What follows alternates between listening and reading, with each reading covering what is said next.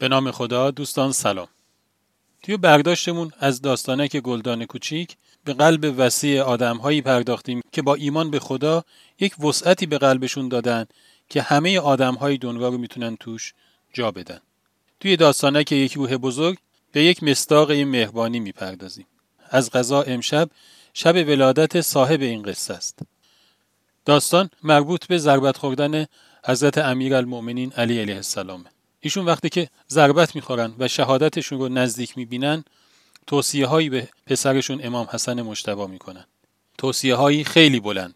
ولی از میون اونها اون چیزی که برای من خیلی قله بود این نکته بود که ازت فرمودن که با قاتل من مدارا کن.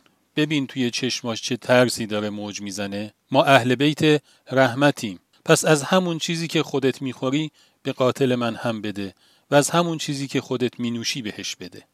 و اگر من از دنیا رفتم که قصاصش کن. ولی اگر من زنده موندم که خودم بهتر می‌دونم باهاش چیکار بکنم و من به بخشیدن سزاوارترم.